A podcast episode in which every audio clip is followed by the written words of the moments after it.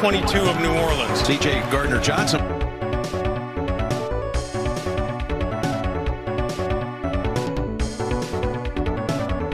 Number 17 of Chicago. Here's Miller.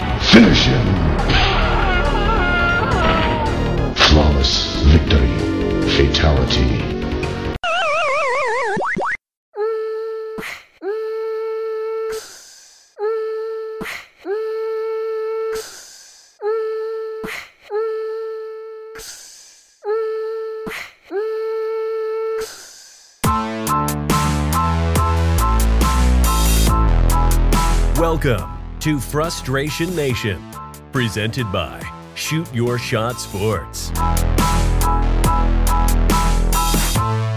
We are the FN podcast for FN fans of FN sports teams. Every episode, we explore the heartbreak, horror, and humiliation of what it means to be a diehard fan.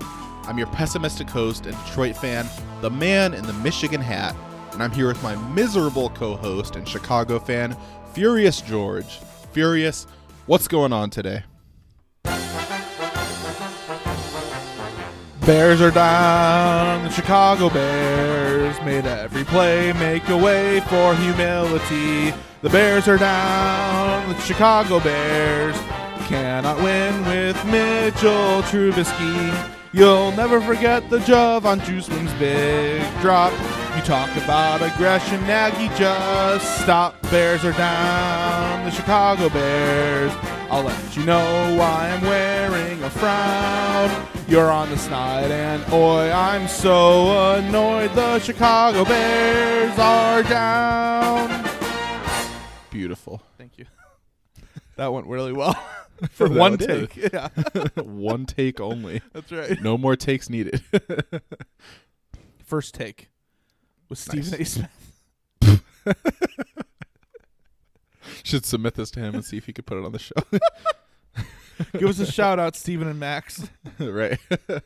I like Max. I don't. All right. Speaking of things we don't like, uh, we'll start with our vent sesh. Um, we talked about this a little bit after the playoff games, but my vent sesh is really the whole state of Ohio. Um, some of it is just me being a fan of rival teams. Some of it's jealousy. I'll admit, seeing Ohio State in the uh, the college football championship, seeing the Browns in the playoffs. Um, yeah, some of it's just me just not liking to The- see when they're successful. The but- Cavaliers winning a championship. yeah, and then uh, Cleveland was in the championship uh, World Series. recently, or yeah, the World Series. Who so- they? Who did they lose the World Series to? Uh, I don't know. I can't remember. The White Sox. No. Well, they're in the same league, so no. That's a good point. It was the Chicago Cubs. That's and right. They actually relate to this conversation a little bit. Say so those sweet words to me. the Chicago Cubs. Yes. Chicago Cubs. Oh, Um, yeah. But yeah, they're actually relevant to this conversation because I think the Browns fans think that they're the Cubs of the NFL right now. Like there's Hmm. this perception where it seems like Browns fans think that they can be the lovable losers. Um, I don't know if you've seen that too or kind of get that Oh, yeah. feeling. They're There's al- a lot no, of They're yeah, always like so many people are like, I think we're all Browns fans tonight. Like, Right. why? No, we're not. like, or the whole, why can't you just be happy for us? We deserve this. You know, like, okay, there's certain teams where, yeah, like the Cubs, even not being a fan of the Cubs, I do think a lot of people wanted to see them uh, win that World Series uh, because not it's not enough that you just haven't been successful for a while. Uh, the team was likable. The fans weren't annoying. I mean, the only thing some people didn't like that it seemed like there were a lot of bandwagon fans. Then okay, that's fair. Every But- every team gets that when they get good though. Exactly. That just comes with that. But you don't have fans who are being just obnoxious on social media the same way that I see with the Browns. Um, or even this year, like the Bills. I mean, Bills Mafia, yeah, it's kind of stupid, but they're just being stupid and like injuring themselves. You know, they're not doing the whole. Um, I don't know. I it, maybe it's just me. Uh, I definitely have a bigger hatred for Ohio sports than you do. Um, so if you think it's just my own bias, let me know. But I just I think that Browns fans think that they're the the favorite son of the NFL and they just they find it impossible to believe that there could be people out there who don't want them to win the Super Bowl. Okay. Um, I I think that the Browns are more of America's team than the Cowboys. well, yeah, at this point the Cowboys are not Um, even relevant to the conversation. So But when I look at like to be honest, I think there's more people on the Bills bandwagon this postseason than the Browns. I Like, agree. I Yeah. think there's more people Josh Allen gets a lot of hype. Yeah. Yeah, there, and Stefon Diggs. Like, there's more people nationwide. I feel that want to see the Bills in the Super Bowl than the Browns, and maybe that's because the Bills are objectively better. Maybe it's because the Bills are probably the biggest threat to the Chiefs at this point. Mm-hmm. I don't know where that comes from exactly. It could also come from. I mean, the Bills have had a feudal history as well. Um, they've been in Super Bowls, but they've never won one.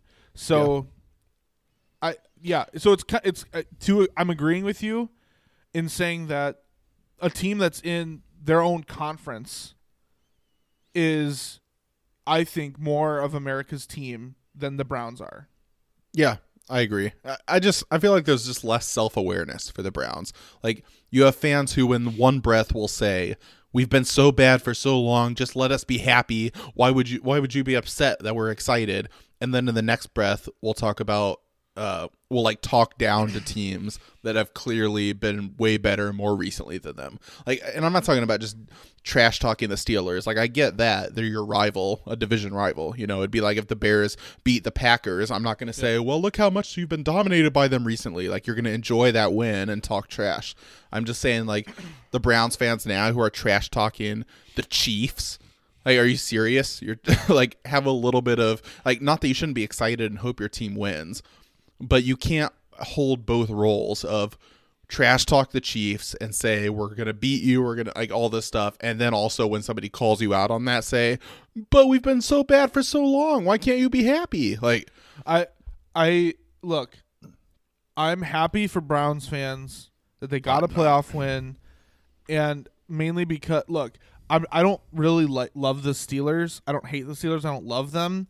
I was rooting for them because I I bet them, um, and it didn't work out clearly. Um, but like if there's any team in the AFC that I would have been okay with the Browns beating, like and happy for Browns fans, it'd probably be like the Patriots and the Steelers and the Colts.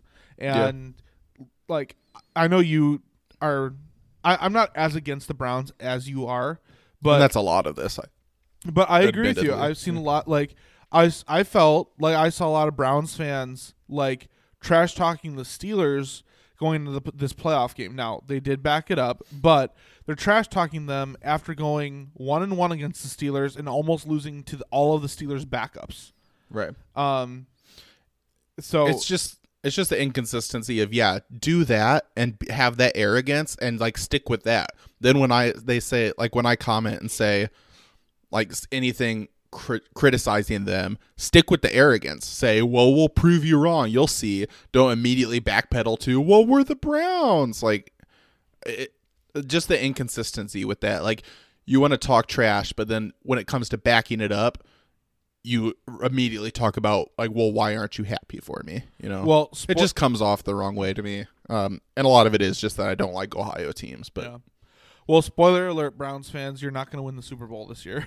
nope, not going to win another game. But yeah. Yeah. So I guess enjoy being relevant to the conversation while you can. I guess. Yeah. Well, speaking of relevancy in the playoffs, um, so my my vent here, you, uh, you know, not every now and then you'll have a vent where you're passionate about it, so you write it down. Um, I actually published an article for Shoot Your Shot Sports. You can go check it out at shootyourshotsports.com. I got posted today, uh, and it's about it's it's my vent sesh, and I really just want to read this article because I wrote it mostly from the heart, and that's where my vent comes from too. So this is take this as the audiobook version of that article. If you're if you're someone that's into uh, Audible, not a sponsor, um, you can always listen to this, or if you're someone that needs to listen while you read, you can listen to this while you read the article. How whatever you want to do, just give me those clicks. All right. Here we go. We all expected the Bears to lose to the Saints, but sadly, and this is this is I hate this. It seems almost as if the coaching staff expected that as well. I don't care who you are or what your experiences are, you play to win the game. And if you aren't going to put your players in a position to succeed or even have a legitimate chance, then go find a new profession. There are many Matt Nagy defenders out there, and I have teeter tottered back and forth on the Nagy bandwagon as well as the quote unquote true true train of number 10. But after the performance of this game, it should be clear to all the direction that this team needs to go. Hint, it has to deal with new players and personnel. The Nagy supporters like to point quickly to his record, as do the Trubisky truthers. Yes, it's true. Nagy had a phenomenal inaugural season with the Bears, leading the team to surprisingly to a surprising and overwhelmingly successful 12 and 4 record in 2018, including the uh, the Coach of the Year award. But since then, 16 and 17. After that, many like to point to Trubisky as the main cause of his failures, which undoubtedly is a part of it.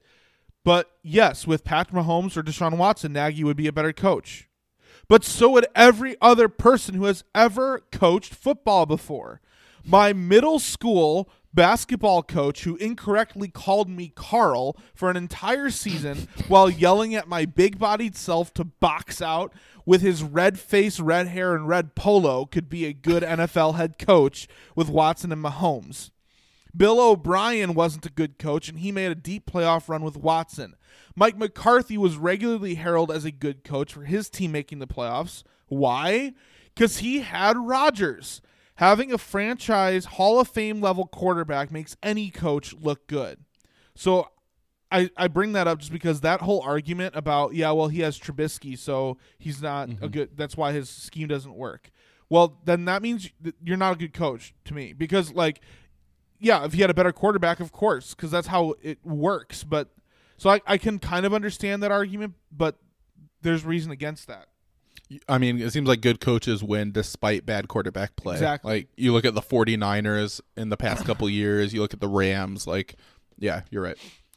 The biggest plus for Matt Nagy was player quote unquote buy in.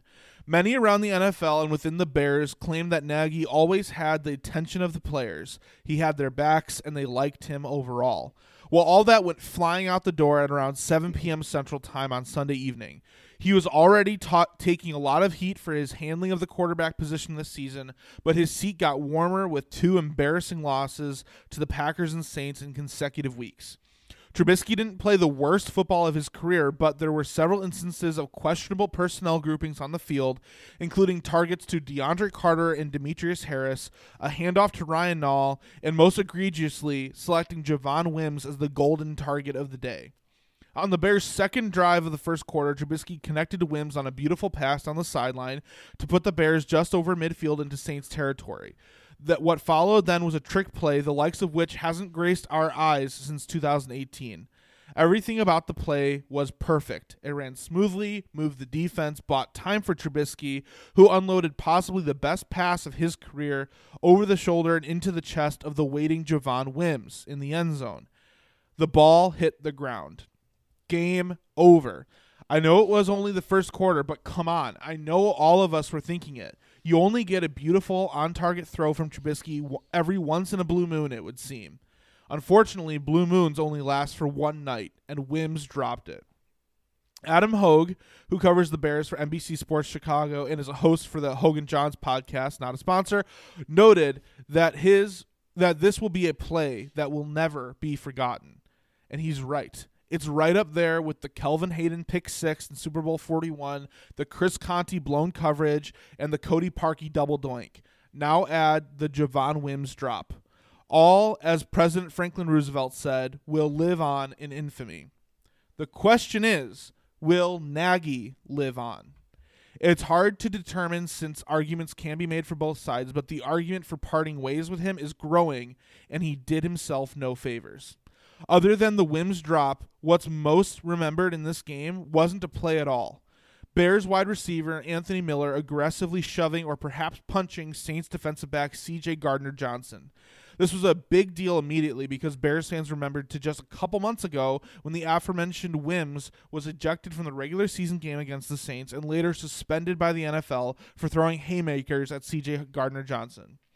Just like Wims, Miller was disqualified from the contest on a day where the Bears were already down Darnell Mooney in their receiving corps. What makes the story even more humiliating is that Matt Nagy shared in the postgame press conference that the entire team took 15 minutes out of practice on Wednesday to watch tape on Gardner Johnson and explicitly ordered players to not fall into his trap. Miller himself alluded to this earlier in the week when he was asked about the defensive back and responded, Who? Fast forward to Sunday, and the Bears' next receiver on the depth chart after Mooney is ejected early for falling into the exact trap he was warned strongly to not fall into. It's so crazy of a story and so blatant of disobedience, it sounds almost like a fable that Aesop himself penned millennia ago. Alas, it is nonfiction, and the Bears lost the game in embarrassing fashion. And herein lies why Matt Nagy's time as the Bears head coach should be drawing to a close. If the biggest plus with Nagy is his ability to get his players to buy in, then how did Anthony Miller do the exact opposite he was explicitly warned against? Uh, Was it a single moment of blatant disobedience that will be brushed off as quote unquote out of character? Or was it the result of a culture problem starting to rear its ugly face? Back when Wims was ejected and suspended for engaging with Gardner Johnson, it was the NFL who exacted punishment on Wims, not the Bears. In fact, the Bears welcomed Wims back once he was available to return. He slotted right back in as the Bears wide receiver four. He never even had to go down to the practice squad for a week. Instead of punishing the embarrassing and unacceptable act, the Bears allowed Wims to carry on business as usual. Now the per- repercussions have come full circle. By allowing Wims on the team, Nagy stripped away all accountability. By allowing Wims on the team, Miller noticed that it was acceptable for that behavior to go unpunished in the Bears organization, which we saw result on Sunday. By allowing Wims on the team, the Bears missed their greatest opportunity Sunday to stake a claim in that game against the Saints. By, by allowing Wims on the team, Matt Nagy, Mitchell Trubisky, Ryan Pace, and Ted Phillips could all be seeing their time come to an end in Chicago. So now we wait. And I'll be right here with follow up news and articles in case any news, wait for it, drops. So that was my article that I wrote, and it's very strongly how I feel.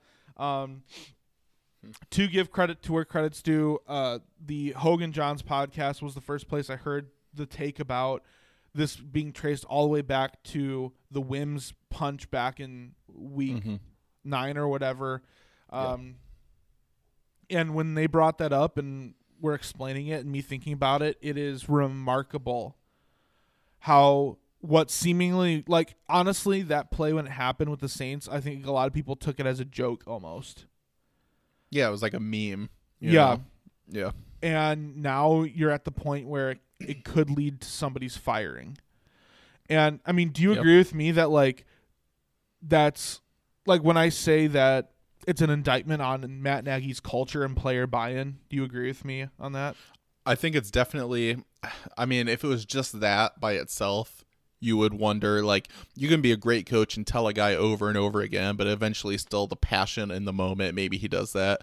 Um but yeah, I think it it becomes a bigger issue when you tie it back to the fact that he was even on the field to begin with.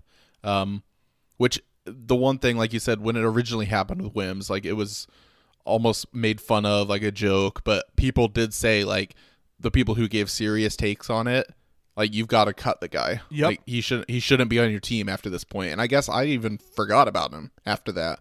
Like I never thought about whether he was on the team or not until the Bears were short staffed on receiver this week and it's like, "Oh yeah, that guy, uh, he's still on the Bears."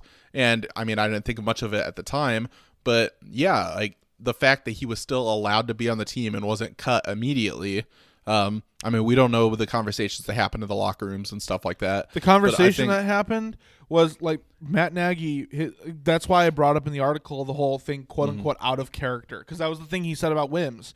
Oh, that was really out of character for him. Look, I'm not saying that Wims is a thug. I'm not saying that Wims is a bad guy that's out looking for blood, but that is unacceptable on the football field. And if he's really as talented as he is, the minute you cut him, another team will pick him up. Well, spoiler alert. Apparently, he's not that talented if he's going to drop passes in critical moments in games.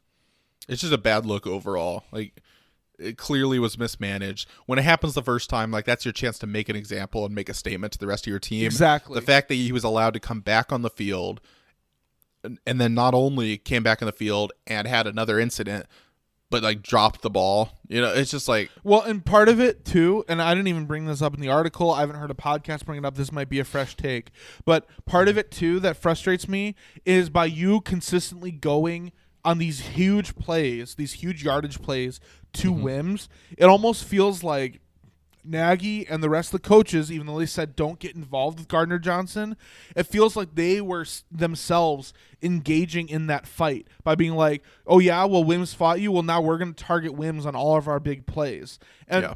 maybe that's overblowing it. Maybe it was just because Wims was fit the profile of receiver they needed most to execute those plays. But Miller is fast in his own right.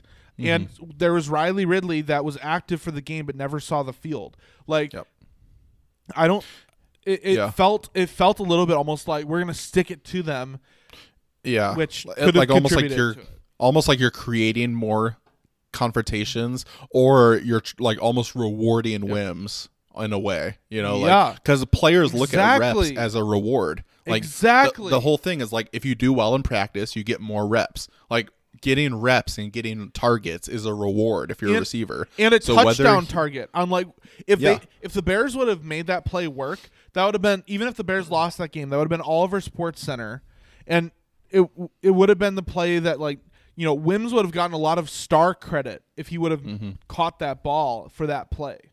And think about when you look at culture, how are the other wide receivers who didn't get looks or didn't get time during the game, how are they feeling now? Like it's easy to look back in hindsight, but these these other wide receivers who want reps, I'm I wonder if they're thinking, well, why is that guy getting reps when he dropped the ball on like he dropped his biggest opportunity and has also caused this much drama and had issues with the coaches. Why is he getting reps over me? You know? And and also after Wims was suspended again by the NFL, not the Bears, when he was Mm. suspended, he went on Twitter and he liked a whole bunch of different tweets of people that were saying things along the lines of Chicago's where wide receivers go to die. So Yeah. now not only has he embarrassed your team on the field, uh, and that was a 325 Fox game. That was I think that was Mm-hmm. uh, I think that was Aikman and Bucks. So that was your nationally televised um, Fox afternoon game.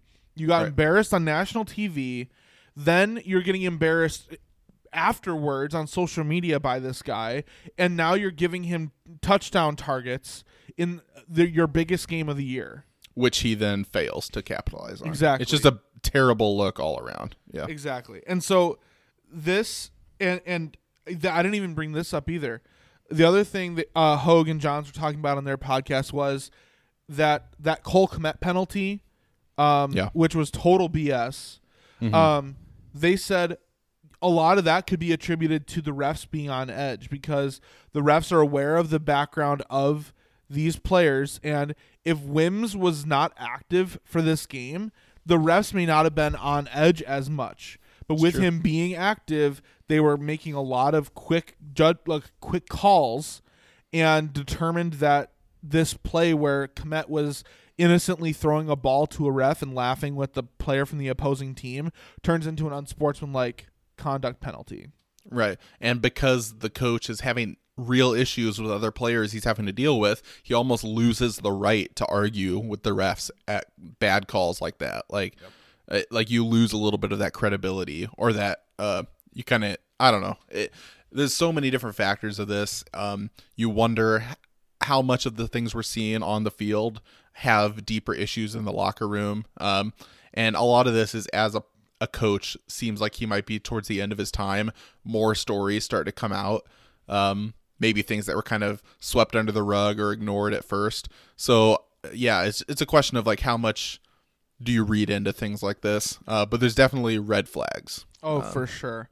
And More red flags than communist China. yeah, and uh, nice reference. Um, nice. yeah. Did you like my FDR reference? Yeah, we're you a history yeah, major. a history podcast now too. Yeah, Um, well, the Bears season is history, that's for sure. And. Yeah. honestly, I know we have this as our notes. We've kind of been talking about it for a while now. Mm-hmm. Um, really, I don't. There's not even comments I have about the game. Um, the the result of the game kind of just reinforced. Like, if you recall, last week I was criticizing Bears fans who were upset about a playoff game, and I still think you shouldn't have been. I was pumped. I was, I was so. I had. I was so pumped. You know when your team has a big game.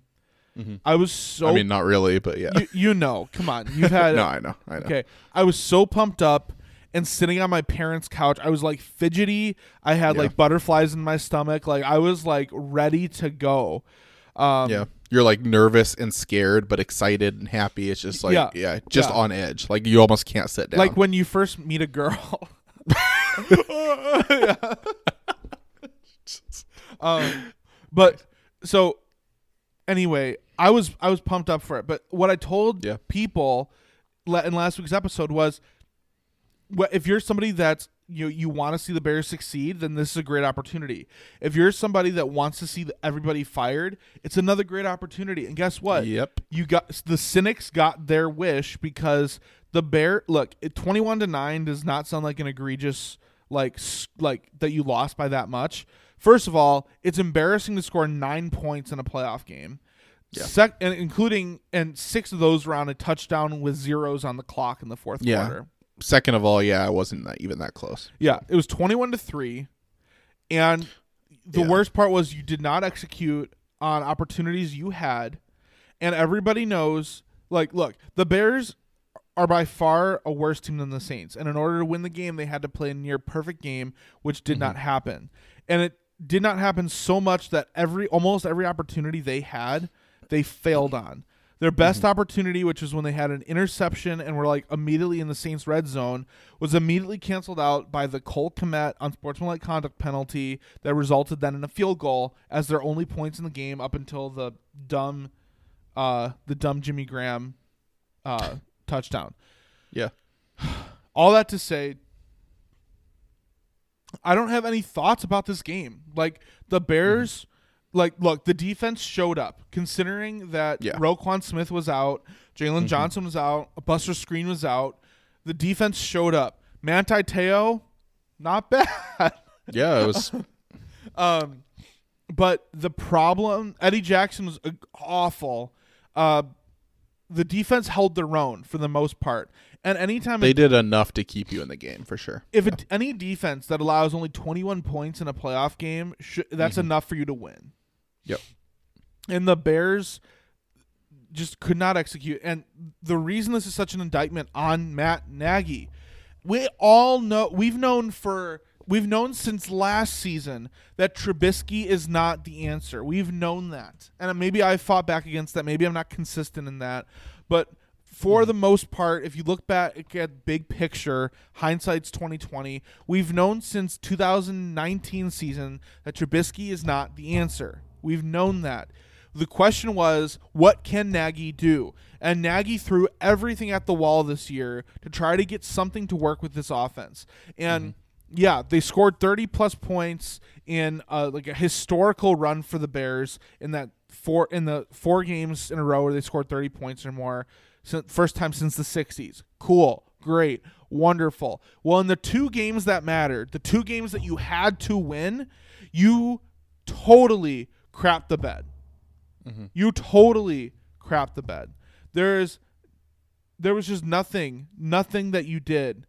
Like, you, wh- what did they score against the Packers? How many points was that? Fifteen or something? Mm, and they yeah. scored hmm. three points against the Saints. Like, you so in two games, two must-win games, you scored a total of 19 points, excluding the Jimmy Graham touchdown. Mm-hmm. It's Im- it's incredible. Like it's incredible. And Yeah. Nagy is an offensive-minded coach, is offensive guru, quarterback whisperer, and I've not spoken much about Nagy on this podcast. I feel, but after these last two games, I just am done. Like, mm. I don't want the Bears to have yearly turnover like teams like the Browns and the Lions have had. Mm-hmm. But it's time. Like this is like again, if you're only positive, as I've said a few times now, if the only positive for Nagy is that players like him and they buy in, and now your players are embarrassing you because they are going directly against something you told them, and it can be tied back to a culture issue that you started earlier in the year by letting a guy off the snide because of it wasn't it was out of character for him. That's mm-hmm. that's on Matt Nagy. Yeah. And the only thing you can do that's worse than admitting you were wrong and cutting your losses is waiting even longer and end up, end up having to do the same thing. Like, if you know, you know. And whether you need to rebuild or trying to retool and rework some things with a new coach, whatever the next step is for the Bears, the worst thing you can do is continue to kick the can down the road and wait another year, two years, three years, and then decide to make a move. Uh, I mean, the same thing with Patricia for the Lions. Like, thankfully, they finally got rid of him this year, but everyone knew last year he wasn't the answer. And the year before that, like, you need to give a guy a, a reasonable chance, but at a certain point, you know. Um, and so the worst thing you can do is continue to just put that decision off and uh, just accept mediocrity because then it just puts you that much further back when you finally do decide to make that change. Um, Yep. So yeah, like you said, I think having the playoff game as that extra data point to analyze is a good thing. Like it's easy for Bears fans to look back and say, "See, this is why I didn't even want to make the playoffs. This is why we should have been upset we made the playoffs." Like whether you don't like the current team or you do, whether you don't like the administration or you do, this game was a good thing. Um because it gives you that much more to analyze. So yeah. Oh man. Well, you wanted to get into some other NFL games here, so let's transition from the Bears.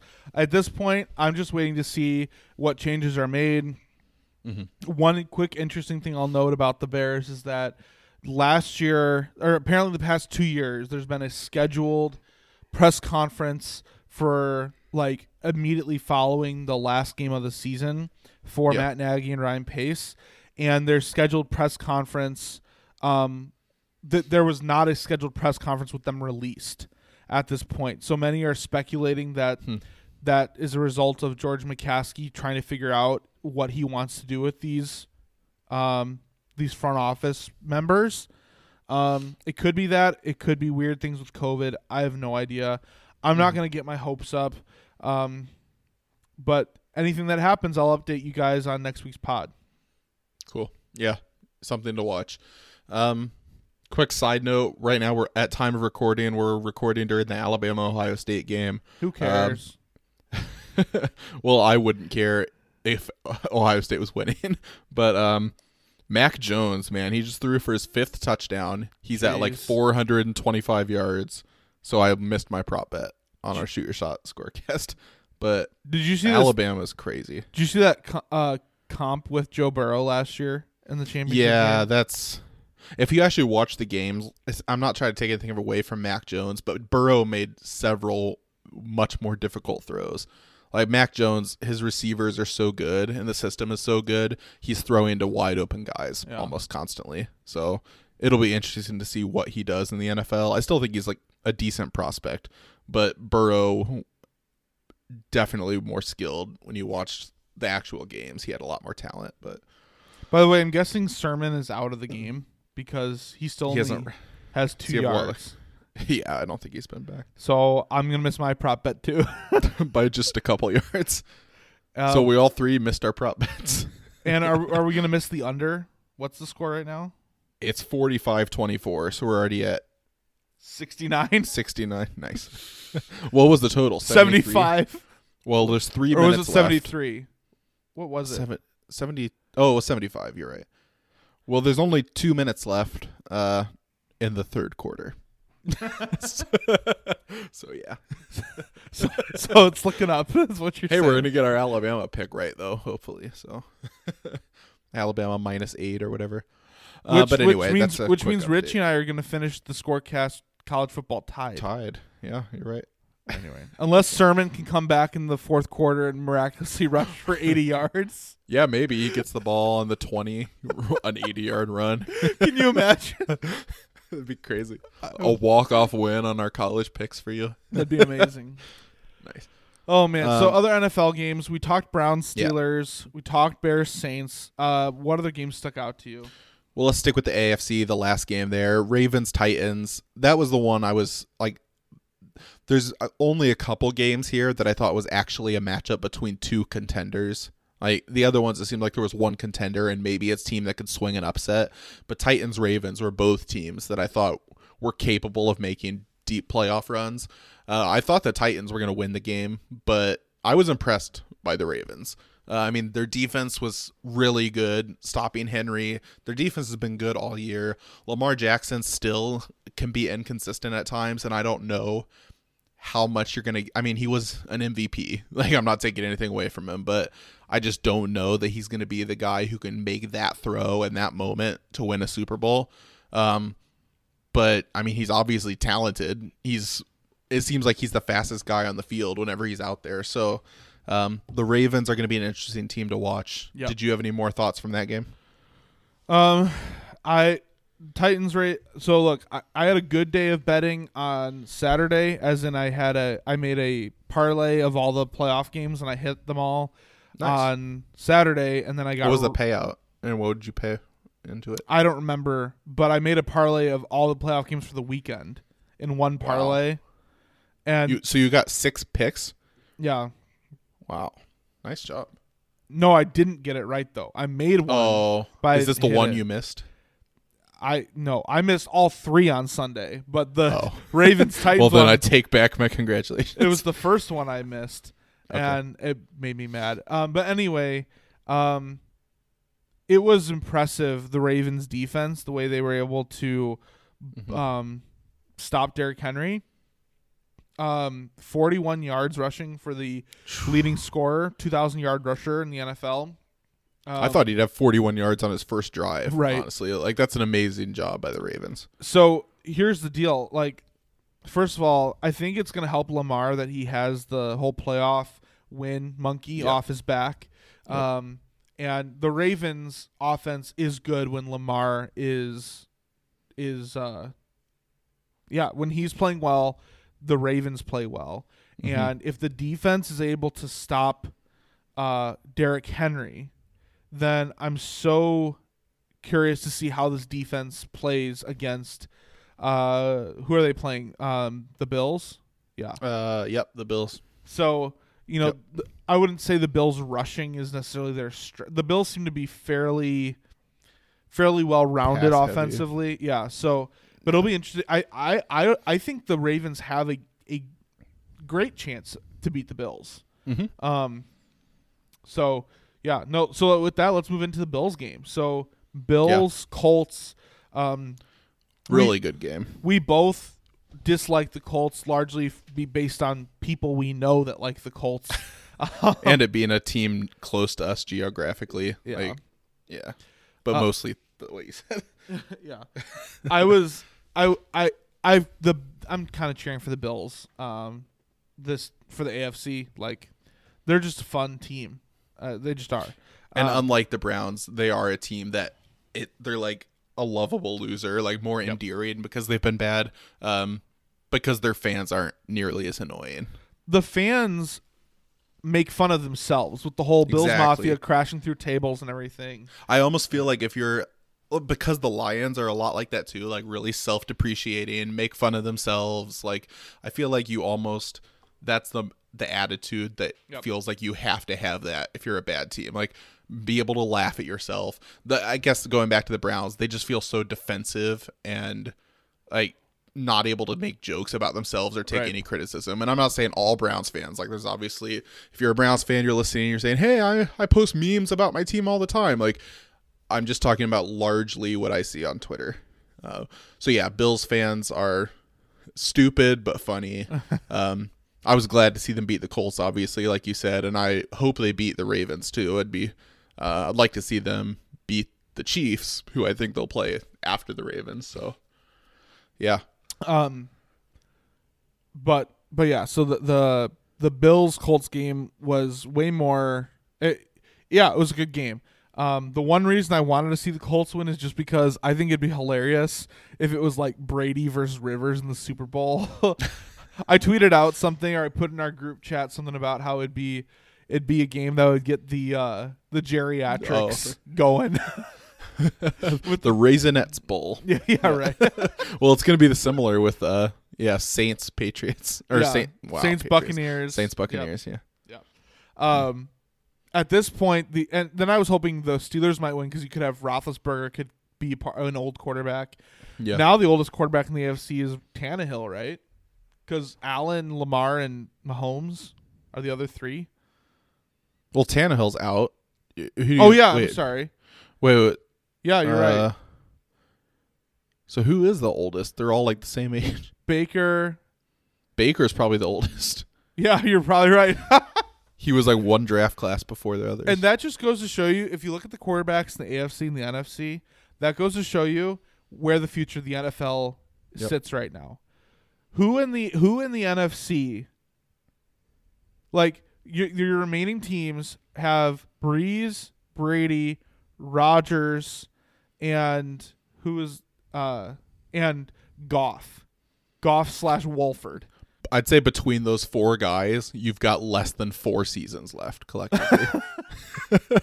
uh, that's nah. I wouldn't No, say Goff that. will be in the Brady's league. gonna play at least a couple more. Rodgers will play at least a couple more. Goff will be in the league a while as a starter, maybe not, but he'll be in the league a while. I mean, I'd say five years from now, th- at least three of those guys are out of the league. Yeah. So And five years from now, theoretically, Baker, Lamar, Mahomes, and Allen the could all be the hitting league. their prime. Yeah. right, exactly. Yep.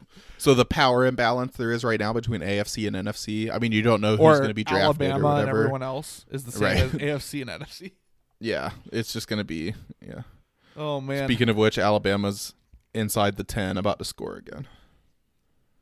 It's I, crazy. I'd like them to keep it at 69. nice. yeah, it's 45-24 right now. Well, Alabama might get to sixty nine. I want to circle back to this about Bills Colts in a minute, but real quick, um, Mm-hmm. moving on to another game. Did you watch the Washington Tampa game? I fell asleep like right before that oh, game started. That's right. So Uh, oh, passed out was probably more. That game was fun. I, Yeah. I I was I was actually hanging out with my brother before he went back to college that night, so I was Okay. like kind of in and out of it. But the bits I saw, ta watching Taylor Heinicke, this no-name Mm-hmm. AFL quarterback, come and sling, and not just like play, but like compete against Tom Brady. he went like throw for throw against Brady Yeah. for a lot of that game. It was yeah. impressive, um, straight impre- impressive. So the I Yeah. mean they they pushed the the line pushed. They didn't. Uh, the Bucks didn't cover, and neither did the football team. So Yeah, because I locked that game and it was a push. So well, Yeah. at least you didn't lock the Bears like I did. Anyway, that's true. um, yeah, it's interesting to see what Heinicke's going to do next year. Like, if I'm the GM, I tell him, like, look, I can't guarantee we're not going to draft a quarterback, but you have a job next year and you're going to compete for a starting job because, I, I, I mean, it's only one game. There's countless stories of quarterbacks having their one amazing game, like Matt Flynn, Yeah. and then just being terrible Yeah. after that. So, like, you can't guarantee him a starting spot. You know who Matt Um, Flynn lost the job to, right? Uh, What do you mean in Seattle or Yeah, was it Wilson? yeah, yeah. Or no? Okay, well, yeah. They went into the Seattle paid Matt Flynn like a record contract, and then they drafted Wilson, and then in the summer camp, Wilson beat out Matt Flynn for quarterback, Yeah. and the rest is history. Matt, like that's the perfect. If if I could be Matt Flynn, like that's like the dream, or like Brock Osweiler or somebody Yep, like that, yep. Someone who gets a big deal, uh, or Carson Wentz will probably be the next one. Um, someone who gets a huge contract and then Jared isn't Goff good enough to play deal. anywhere. Yeah. Or like Matt Ryan right now, like he's probably going to be replaced at some point, but nobody's going to. Alabama just scored. Yeah, it's crazy. So there goes there goes the under. yep. Nice. Nice. But yeah, um, Heinicke, really good game. yeah. For all the people who doubted Brady or kind of forgot about him, like it's been an up and down year, obviously. Obviously, he's not in his prime anymore, and he's never been the kind of quarterback who was successful because he was like an athletic freak of nature kind of quarterback. Like he's not winning games because he's got a top uh, two arm in the league. Yeah. But he shows like through his experience, his leadership. Like there was a, a time late at that game as I went back and watched all the highlights where like the game's basically over and he's screaming at his tight end or somebody on his team to get in the huddle because the guy's just standing around like not paying attention, you know, like so his drive to win, his leadership, um, just yeah, the way he it's I mean, he's obviously not in his prime anymore and it's The way his skin glistens. Yeah, the way his hair flows under his helmet. it's it's easy to say and make the comparison that well, the, look how bad the Patriots are after he left and how good the Buccaneers are. Like there's a lot more that went into that. He has a lot of good players around him in Tampa. Obviously, like it's not a one to one comparison, Yeah. but it just does go to show how good he still is that he can go to the Buccaneers and immediately turn them into one of the top teams in the NFC. Um, And it's not just him, but the team's built around him. So a lot of respect to Tom Brady. I would personally, I mean, there's other teams I'd rather see win the Super Bowl, um, but the Buccaneers are one of those teams I'd much rather see them, obviously, than the Packers or most other teams. Uh, it'd be cool Oh, to see Brady sure. get another one with another team. Um, At this So- point, I hope the NFC Championship game is Bucks Packers, and I hope the Bucks do a repeat of their game against the Packers earlier this year. yeah, season. it went pretty well last time. So Um, yeah, so then we have uh, Seattle and the Rams. Holy crap! What was what a weird game. yeah? Um, so first of all, John Wolford is starting. like last Yeah. minute announcement, he's starting, and then he gets knocked out of the game. He leaves the stadium in an ambulance. Yeah, Um, Well, obviously, hope he's okay, but like, they what a weird- they said uh, Sean McVay said that he has a, he had a stinger and that he'll be practicing this week. What? Well, I don't know. a stinger. I don't know. But they were like I remember they were examining like his neck and his jaw on the field. It looked like he, yeah. Wow. um but then Goff comes in and I mean I- I've never been a Goff fan, but let's be real. No. That's a gutsy like heroic performance from Goff to come in with a Probably one of his best games of his career. a dislocated thumb and on your throwing hand and be able to play um and uh, i mean look, obviously the rams defense is largely why they won that game Mm-hmm. but man it's just it, it goes to show you that defensive football can win games still in the nfl Mm-hmm. um i don't think that style of winning will ever go away it's just not the most effective way of winning You'll every year it seems like there's maybe one or two teams that can win that way. Um, and then so yeah, here in the playoff coming up, we'll have like I'd say the Rams are like the only team left that are built Yeah, that the way. Col- the see Colts like were that way. the Colts were, Yeah. Washington was, the Bears were, and Yeah. all three made the playoffs but lost in the first round. So like you can still win games like that. I don't know if you can contend for a Super Bowl, but you can win games. And at this point, all we have to hope for is that Aaron Donald is healthy enough to play against the Packers, Mm-hmm. and that Aaron Rodgers tears or breaks something. Yeah. As a if you could end Aaron Rodgers' career, that would be great. For real. well, no, it'll be.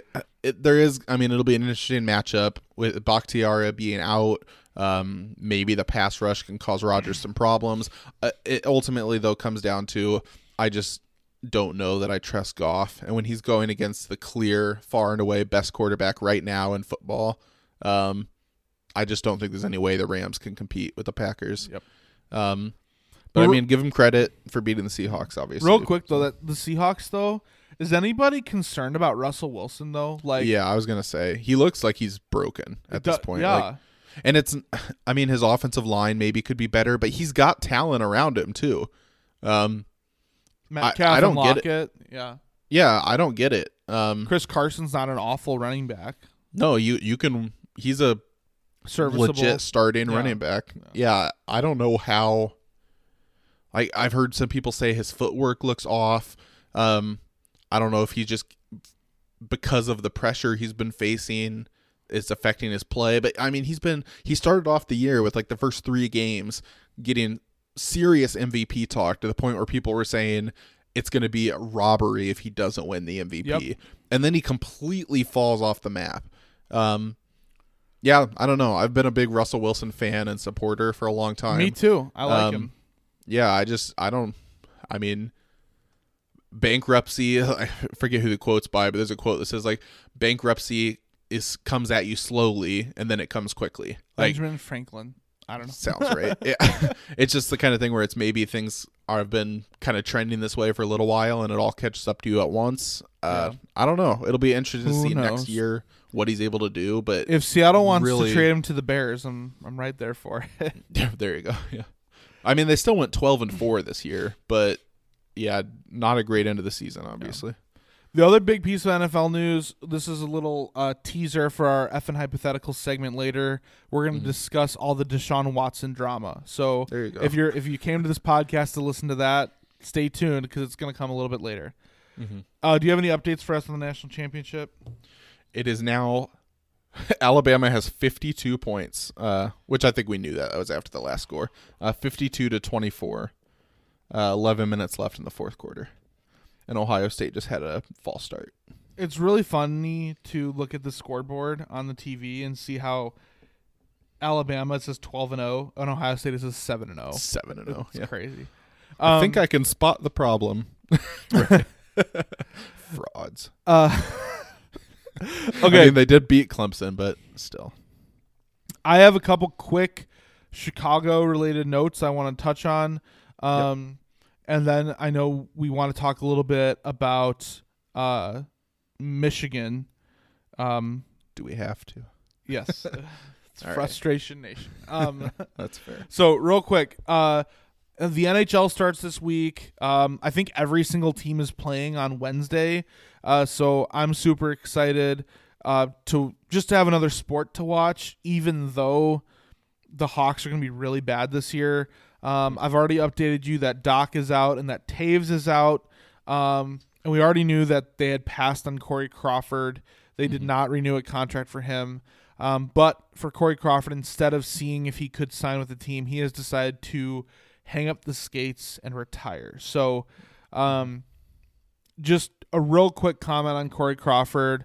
Um, a critical, like, th- frankly, one of the most important players on the team that w- won in 13 and 15. He won two cups with them an incredible performance the entire shortened season of 2013. Um, in that season was the season where the Hawks went like almost half of the season without a loss. They had wins and Yeah, overtime losses. Um, and a lot of that's attributed to great goaltending. And he just had gutsy performances through the postseason um, in 13 and 15. And he even had a really good performance in the postseason this past season. Um, he's really the only reason the Hawks beat uh, beat the Gol- the Golden Knights at all. He yeah, he won that series by himself basically. well, just the game. They didn't win the series. or but- yeah, that's what I mean. They they lost the series one, four to one. Well, the te- who did they beat before? Edmonton. Edmonton. yeah. Yeah, he was huge in that series.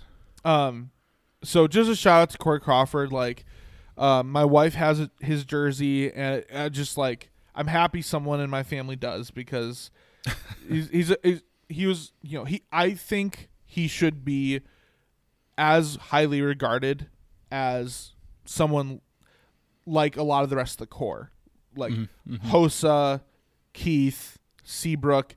Probably not on the same level as Toews and Kane, but as, on the other the other playmakers, I, he should be right up there because he was a critical piece.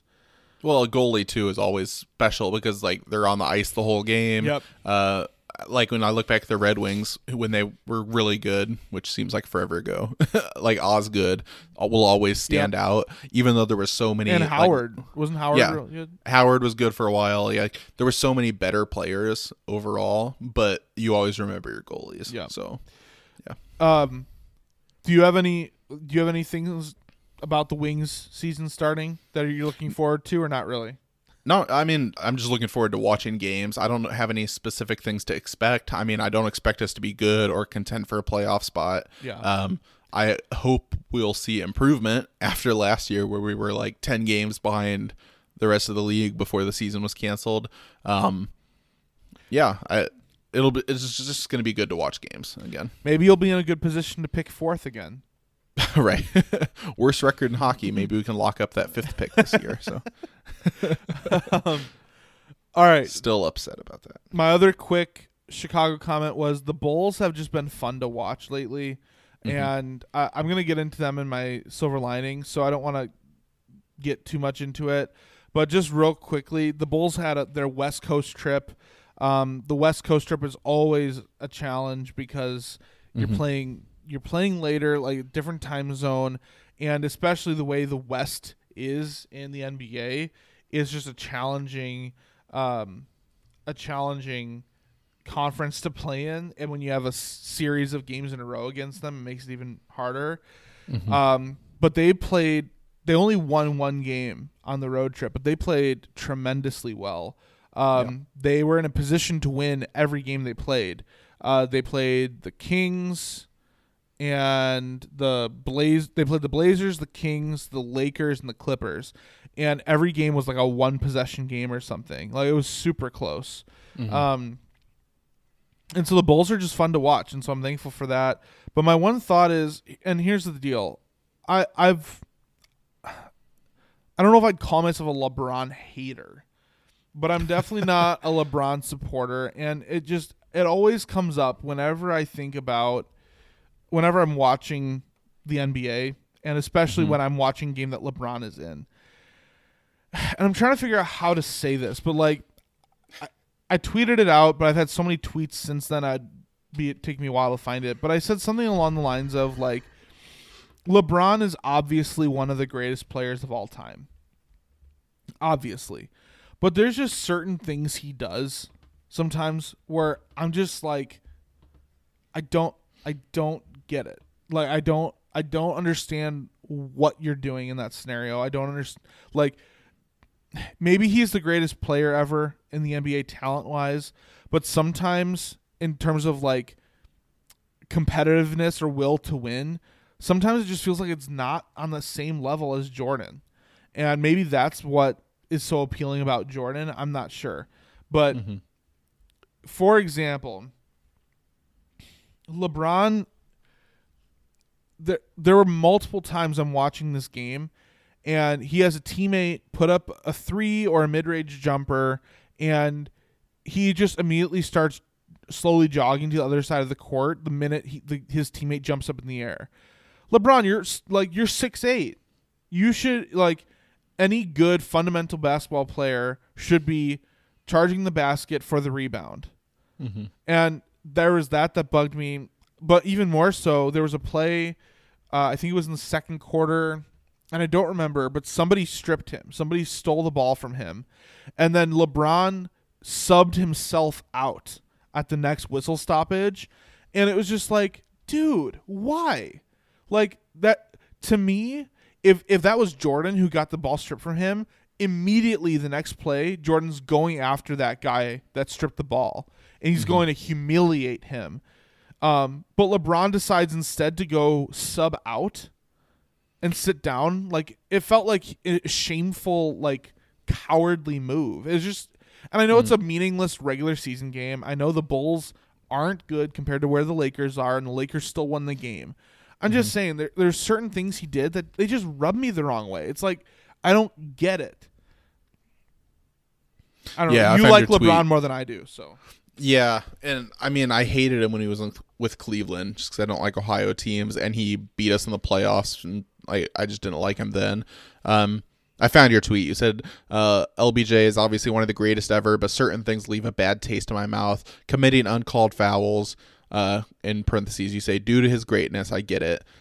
Then complaining about a called travel. Then subbing out. Why? Oh, travel, again, yeah. Yeah, again, unreal player and talent, and overall dude, just odd sometimes. Um, I do. I think that a couple things. Firstly, obviously, for us as more as younger, more modern fans, it's easy to look at LeBron and mic- micro analyze everything he does. With LeBron or with Jordan, you see like the highlights and the documentaries. You know. Um, so I think there's a difference there, but I do agree that there's like a personality difference between the two. And I mean, I think LeBron, in a lot of ways, is a better person off the court. Uh, he like is, he's a good yeah. family guy, and uh, Jordan was controversial and had issues. Yeah. So it's not that Jordan's a better guy, but some of his qualities, as far as um, just the way he presents himself, uh, just comes off as more um, maybe passionate or more. Um, I don't know. I mean, that's why Kobe was as loved as he was, right? Like he was obviously a talented and good player, but the whole Mamba mentality, um, just his the way he portrayed himself and acted, you know, like it, there's just a difference there. So Yeah. I do see what you're saying. Yeah. Um. So yeah. So I, bull, all in all, the Bulls have been good, and it's been fun to watch. Um. But yeah, th- I just wanted to talk on that because, and you you you brought up like our culture of like micro analyzing LeBron, and I def people definitely do that, but I am not one of those people. I am at this point like I love I really do enjoy the NBA, but I'm not like a diehard NBA watcher. I'm not. I'm not somebody that's gonna watch, sit down and watch an NBA game that my team isn't playing in, l- like I do for football. Um, and so when I only analyze LeBron when I'm when he's playing the Bulls, and it That's true. It just seemed weird to me, like some of those things he was choosing to do. So Some of his mannerisms and stuff, yeah, just kind of I see how that rubs people the wrong and way. I'm not gonna yeah, and I'm not gonna complain about him getting BS calls because Jordan got that. The Yeah, Packers just get comes that. with yeah. we talked about We've that talked last about week, that. Yeah. but it's more of then he complains when he does get a foul call. It's just like, dude, just anyway. Yep. Um, real, my other really quick note is Marcus Freeman, Cincinnati's defensive coordinator, has now been uh, hired as the defensive coordinator for Notre Dame. Uh, lo- Great move. yeah, a lot of people are very excited about that. You said, Yeah. did you say that sarcastically? No, I I love that. I mean, I hate Notre Dame, but Yeah. that's a great move by Notre Dame. In general, I'm just a fan of when you find a guy who has been extremely successful at a school that recruit recruits poorly. Yep. Like this guy had a team consistently in the top 10 and they were winning games because of their defense. Yep. Like um ba- I mean, when Don Brown was hired, it hasn't worked out recently, obviously. But I loved the philosophy of getting a guy who he was a guy who was a defensive coordinator at Boston College, a team that has no talent, and is able to get them into the rankings because their defense is so dominant. Yep. Like it ended up not working out and it doesn't always translate. So maybe he's not going to be able to manage better talent. Maybe he's not going to be able to recruit well. But take a guy who has done everything you can ask for him at a school like Cincinnati and just give him a chance at the next level. Uh, so I love that move for Notre Dame. That's a great hire. yeah, I'm pretty pumped about it from what I know about him. The other thing I heard recently is that he apparently he's like known for being um he he's he's like known for being very intentional in his recruiting. It's like basically he people have identified a strength of his being his recruiting. And so now that he's at Notre Dame that not only have they been really good lately, but then also having just the brand of Notre Dame to recruit with.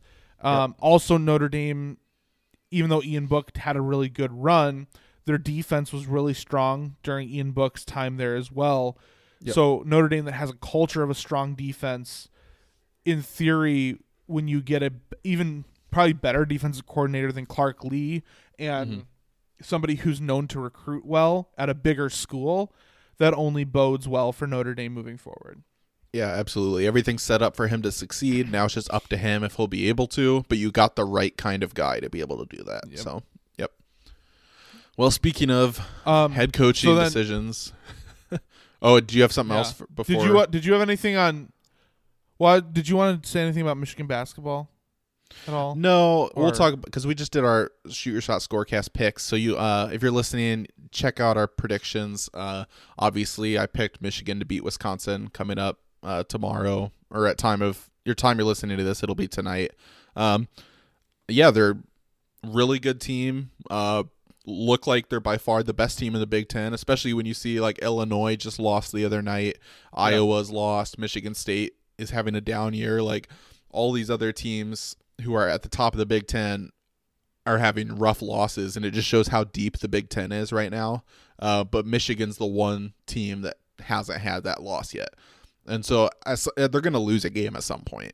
But they've been by far the best team in the Big Ten. They're, I think they have a really good shot to win the conference and make a deep run in the tournament. Uh, so yeah, they've just been exciting to watch, and uh, I'll have more updates as we get, um, yeah, other games coming up, and obviously once we get close to March Madness. But yeah, Cool. So yeah, so Michigan football. What do you what do you have to say for yourself? First, what's the news? So Jim Harbaugh has been offered, or it has accepted, I believe, a five-year extension. Um, so let me just say up front, I mean that obviously sounds bad, and it is bad, but the the one thing they have restructured the contract to where now it is more of a year-to-year thing where they can cut ties after a year much more easily under the new contract than they could have. Um, so the, a lot of people are theorizing you do this is something you do with college because recruiting is so key. Like you can't have a guy who's on a contract year. Like you need at least the appearance of some stability. Um, and so there's thought that this is kind of his last run, and that with the new contract next year, it'll be a lot easier to get rid of him.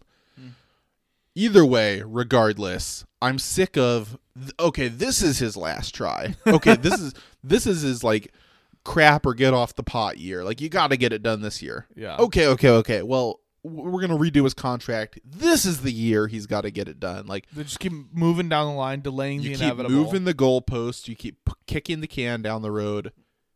I am done. Yep. I am no longer a fan of the Michigan football team. Like and the Washington football come- team. no, the Michigan football team. Um, so ultimately, what this comes down to, which I was, I, I was just furious. Not even furious. I just kind of vented. I'm kind of past the point of being angry, which I told you guys too. Like, but I just kind of had to get my thoughts out. Like, I had already kind of been trending this way. Uh, if you listen to our earlier episodes, like for the first time in over a decade, I this season I would not watch Michigan games. Yeah. Uh, so I've kind of been like, this has been the way I've been moving, kind of distancing myself, um, because ultimately, and this extension just seems to be the like the cherry on top of the whole thing. Michigan has shown that they don't care that much about winning football games. Yep. Um, that they're okay with mediocrity. They're okay with winning, going eight and four, eight and five, nine and four every year, chalking this bad year up to COVID and say next year we'll go right back to eight and four. Like they just aren't that serious about winning games. Like that's what it comes down to. And obviously Ohio State is a tough obstacle to overcome when they're in your same division. Um, but I'm tired of using that excuse. And if Michigan cared that much about overcoming that, you make bigger changes. Like you acknowledge that Ohio State's a tough giant to try to fight every year, but you continue to take swings and do what you can to show that you're serious about winning games. And Michigan hasn't done that. It would also be something if they were undefeated every year except for the one loss to Ohio State. Right. But they're every I mean at least since I've been following college football, they haven't really had a season where there's just the one loss. No, it- there was 2016 was like the one time it was like that. Um, the whole was JT short, all that stuff. Yeah, yeah. Um, yeah, if, and that was Harbaugh's best season, you know. But even in that season, he lost Ohio State, and then yeah, usually other years there's you throw in a loss to Wisconsin or a loss to Penn State. Um, Michigan State. yeah, Michigan State this season. Well, this season was just so bad all around. Yeah. just So yeah, um, But you beat Rutgers in four overtimes. I really wish we would have lost that game Yeah, because bet. I feel like that could have been another nail in the coffin to not bringing him back. It, basically, this whole thing's been so mismanaged. Where and then it ended up where it seemed like Harbaugh was holding the team hostage because he was going to go look into some head coaching opportunities in the NFL. There's a contract that's been on the table for forever. And then finally he decides, uh, I couldn't find anything better, so I'll come back and sign your contract. Like that's the way it came off. right. Um, so for when the team clearly doesn't care, why should I? Yep. Like that's kind of my like you're one of the best programs in the country. We've talked last week about how um, there's like there's levels to this. If I'm a Illinois fan and my team's going nine and four, eight and eight, like I'm not going to complain about that. That's a win for you, you know. But when you're a team that has the pedigree and the history to be a national title contender, and you can't even contend for your own division, and you can't even show that you're going to make changes to try to do that, that's not good enough for me as a fan. Um, so it's kind of like a, hey, it's not, it's not me, it's you. We just want different things clearly. Um, so I'm gonna move on. Um, Well, I am entering the transfer portal. I am Oh, boy. opening my recruiting to different teams. Well, this will be interesting. Uh, interesting turn of events here. Uh, I will say, just to kind of pull back the curtain for the listeners, this is something we actually talked about a little bit pre-show. And uh, here, here's the deal. This is going to be a, a running, frankly, a segment that we're going to be adding to our show. Uh, we're kind of excited for. Um, it hopefully starting next week. Uh, no guarantees. Hopefully starting next week, uh, we're gonna start running a series on our podcast of different people from that are fans of different college teams from different conferences around the country to come on the show, and they're going to pitch to Shane um, why he should be a fan of their team. Uh, Because he has officially disassociated himself with Michigan football. Um, and so he's still the man in the Michigan hat because he cheers for Michigan basketball. Um, but he's disassociated himself with Michigan football. And so our goal is to find him a new home. Um, so And it's yeah, it's sad, but you got to do what's best for you, your mental state. Uh, sometimes uh, it's just time to move on. I will say, uh, kind of along with this divorce paperwork, there are some clauses I need to point out. Um, I do have the right to return to my my former love, my first team, uh, if a couple of things happen. One of two things: Jim Harbaugh's fired, Yep. or we beat Ohio State. Which I should stop saying we. Um, it's not we. Michigan. If if the Michigan Wolverines football team, located in Ann Arbor, Michigan, if that team is able to beat Ohio State, or if they fire Jim Harbaugh, I reserve the right. It doesn't automatically happen. I don't have to get back on board, but I reserve the right to reassess my fandom and maybe get back on board. Okay, so because I, was going to ask about this, like, what if Michigan plays Ohio State, and what if Ohio State, when they play them, has just gone through like a ton of injuries to all their key players, and Michigan beats them? I would say that I would have the right to reassess and get back on board just because there's no way to quantify like what's the rule for whether Right. it counts or not. But I will take that into consideration when making my decision. Also, obviously, I don't wish this on him, but like, what if Harbaugh like tragically died Hmm. before he could get fired? When Michigan has a new head coach, okay. if he dies, I'm just in purgatory forever. I can never go back because the clause didn't specify. Oh man. No, if at any point Michigan has a new head coach besides Jim Harbaugh, or they beat Ohio State, I have the possibility, and I will uh, here on the show probably whenever one of those two things happens, I'll weigh the pros and cons and I'll make a decision. Question: Did did uh did did Michigan get rid of Don Brown yet, or no? Yeah, they did. Okay. I don't know about Gattis, their def- their offensive coordinator. I'm not sure. Okay. I don't follow them that closely anymore, so I don't know.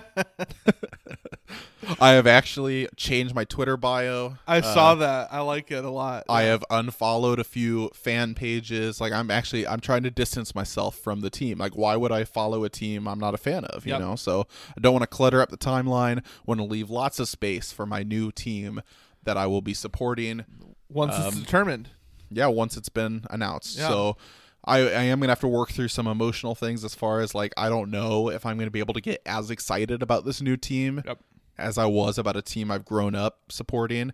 Um, who knows? But that's a decision that uh, that's something we'll have to find out once a decision's been made. So I'm So- excited for this new chapter in my life. So here's a unique opportunity for you, the listener.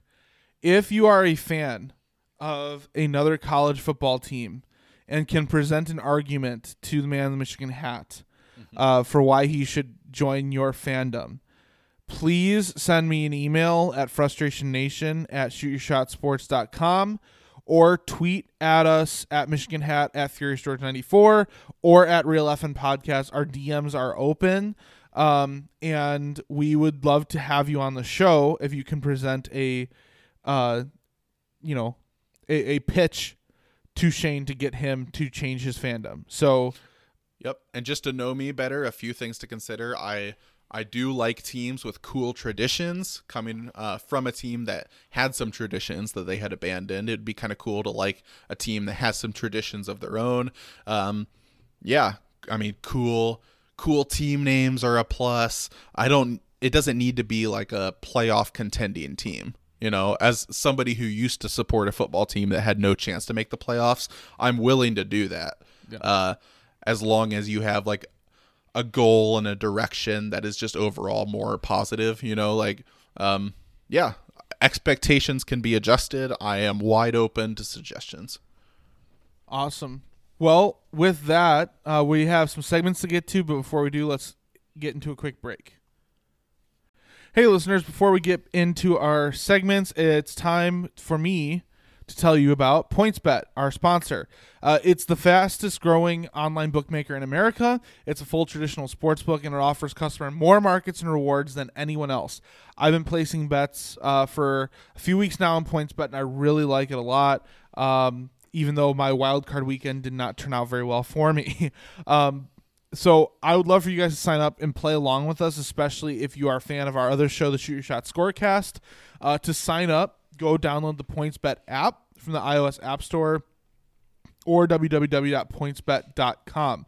When you sign up, be sure to enter our promo code frustrate that's f-r-u-s-t-r-a-t-e and pointsbet will match you up to a $250 on your first deposit it's a tiered deposit bonus so if you deposit 50 you bet with 150 one uh, you bet with one sorry if you deposit 150 you bet 300 250 500 you get the gist so please go sign up, bet with us, play with us.